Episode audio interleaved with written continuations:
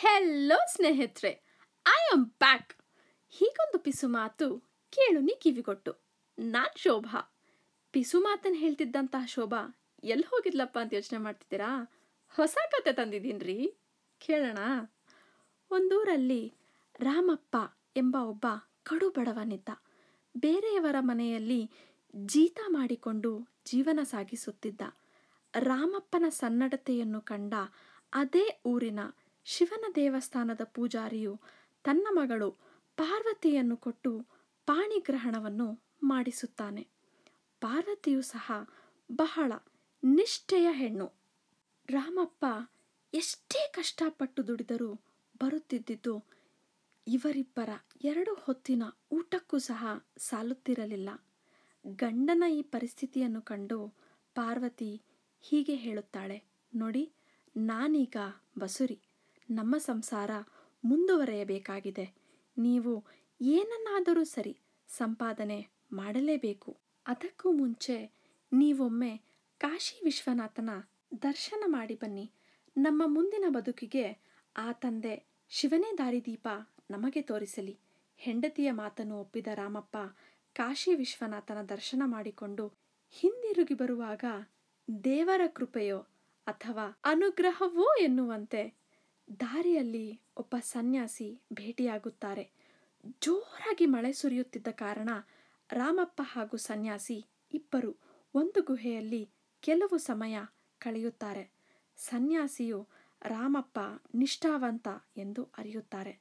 ರಾಮಪ್ಪ, ಏನು ಸಮಸ್ಯೆ? ಎಂದು ಕೇಳಿದಾಗ ರಾಮಪ್ಪ ತನ್ನ ಸಮಸ್ಯೆಯನ್ನು ಸನ್ಯಾಸಿಯ ಮುಂದೆ ಬಿಚ್ಚಿಡುತ್ತಾನೆ. ರಾಮಪ್ಪನ ಸಮಸ್ಯೆಯನ್ನು ಆಲಿಸಿದ ಆ ಸನ್ಯಾಸಿ ತನ್ನ ಜೋಳಿಗೆಯಿಂದ ಒಂದು ಶಂಖವನ್ನು ನೀಡಿ ರಾಮಪ್ಪನಿಗೆ ಹೀಗೆ ಹೇಳುತ್ತಾನೆ, ಇದು ಸಾಮಾನ್ಯ ಶಂಖವಲ್ಲ.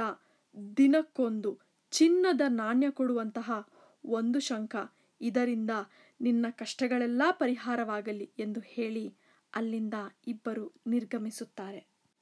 ಸನ್ಯಾಸಿಗೆ ಧನ್ಯವಾದಗಳನ್ನು ಹೇಳಿ ತನ್ನ ಊರಿನ ಕಡೆಗೆ ಪಯಣವನ್ನು ಬೆಳೆಸಿದ. ಅವನು ತನ್ನ ಊರನ್ನು ತಲುಪಲು ಕಾಡೊಂದನ್ನು ದಾಟಬೇಕಿತ್ತು. ಅದೇ ಊರಲ್ಲಿ ಒಬ್ಬ ವ್ಯಾಪಾರಿಯ ಮನೆಯಲ್ಲಿ ರಾತ್ರಿ ತಂಗಲು ಅನುಮತಿ ಕೇಳುತ್ತಾನೆ. ರಾಮಪ್ಪನನ್ನು ಆ ಸರಿ ರಾತ್ರಿಯಲ್ಲಿ ಕಂಡ ವ್ಯಾಪಾರಿಯು ಅವನ ಬಗ್ಗೆ ಎಲ್ಲ ತಿಳಿದುಕೊಂಡು ಒಳ್ಳೆಯ ಆಹಾರ ಹಾಗೂ ತಂಗಲು ವ್ಯವಸ್ಥೆ ಮಾಡಿಕೊಡುತ್ತಾನೆ.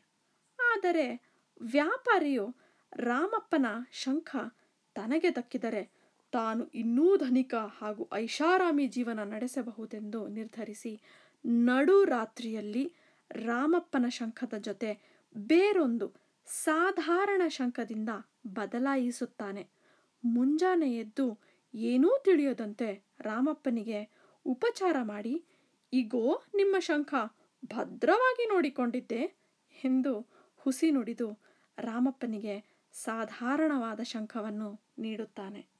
ಏನೂ ತಿಳಿಯದ ರಾಮಪ್ಪ ತುಂಬ ಬಸುರಿಯಾಗಿದ್ದ ತನ್ನ ಹೆಂಡತಿ ಪಾರ್ವತಿಗೆ ನಡೆದ ಸಂಗತಿ ತಿಳಿಸಿ ಸನ್ಯಾಸಿ ಕೊಟ್ಟ ಶಂಖವನ್ನು ಪಾರ್ವತಿಗೆ ಒಪ್ಪಿಸುತ್ತಾನೆ. ಆ ಪರಮೇಶ್ವರನ ಅಪ್ರತಿಮ ಭಕ್ತೆಯಾಗಿದ್ದ ಪಾರ್ವತಿಗೆ ತನ್ನ ಭಕ್ತಿಯಿಂದ ತಿಳಿಯುತ್ತದೆ. ಅದು ಒಂದು ಸಾಮಾನ್ಯವಾದ ಶಂಖ ಎಂದು.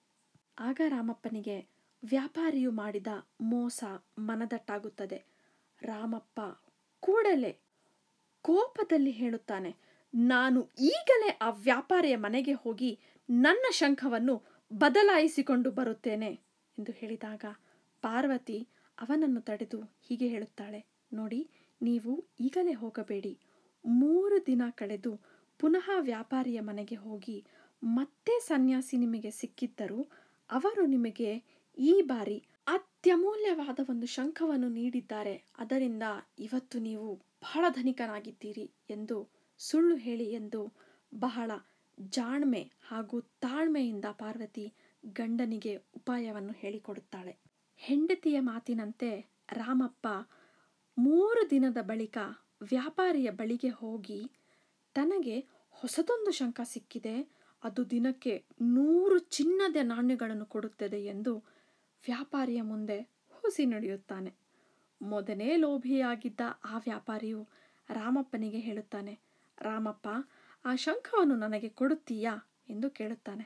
ಅದಕ್ಕೆ ರಾಮಪ್ಪನು ಹ್ಞೂ ಇದನ್ನು ನೀಡಬೇಕಾದರೆ ಇದೇ ತರಹದ ಮತ್ತೊಂದು ಶಂಖ ಕೊಟ್ಟರೆ ಮಾತ್ರ ನಾನು ಈ ಶಂಖವನ್ನು ನಿನಗೆ ಕೊಡುತ್ತೇನೆ ಎಂದು ಬಹಳ ಚಾಣಾಕ್ಷತೆಯಿಂದ ತನ್ನ ಶಂಖವನ್ನು ತೆಗೆದುಕೊಂಡು ವ್ಯಾಪಾರಿಯು ಮೋಸದಿಂದ ಕೊಟ್ಟ ಸಾಧಾರಣ ಶಂಖೆಯನ್ನು ಪುನಃ ಅದೇ ವ್ಯಾಪಾರಿಗೆ ಹಿಂದಿರುಗಿಸುತ್ತಾನೆ.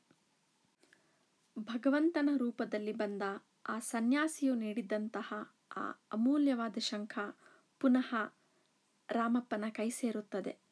ಪತಿ, ಪತ್ನಿ ಇಬ್ಬರು ನಿಷ್ಠೆಯಿಂದ ಪರಮೇಶ್ವರನನ್ನು ನೆನೆದು ತಮಗೆ ಒದಗಿರುವ ಬಡತನವನ್ನು ನೀಗಿಸಿ ಎಂದು ಆ ಶಂಖೆಗೆ ಪೂಜೆಯನ್ನು ಸಲ್ಲಿಸಿ ತಮ್ಮ ಸಂಸಾರ ಸುಗಮವಾಗಿ ಸಾಗಲಿ ಎಂದು ಬೇಡಿಕೊಂಡಾಗ ಆ ಶಂಖವು ಪ್ರತಿದಿನ ಒಂದೊಂದು ಚಿನ್ನದ ನಾಣ್ಯವನ್ನು ಅವರಿಗೆ ಕೊಡುತ್ತಿತ್ತು.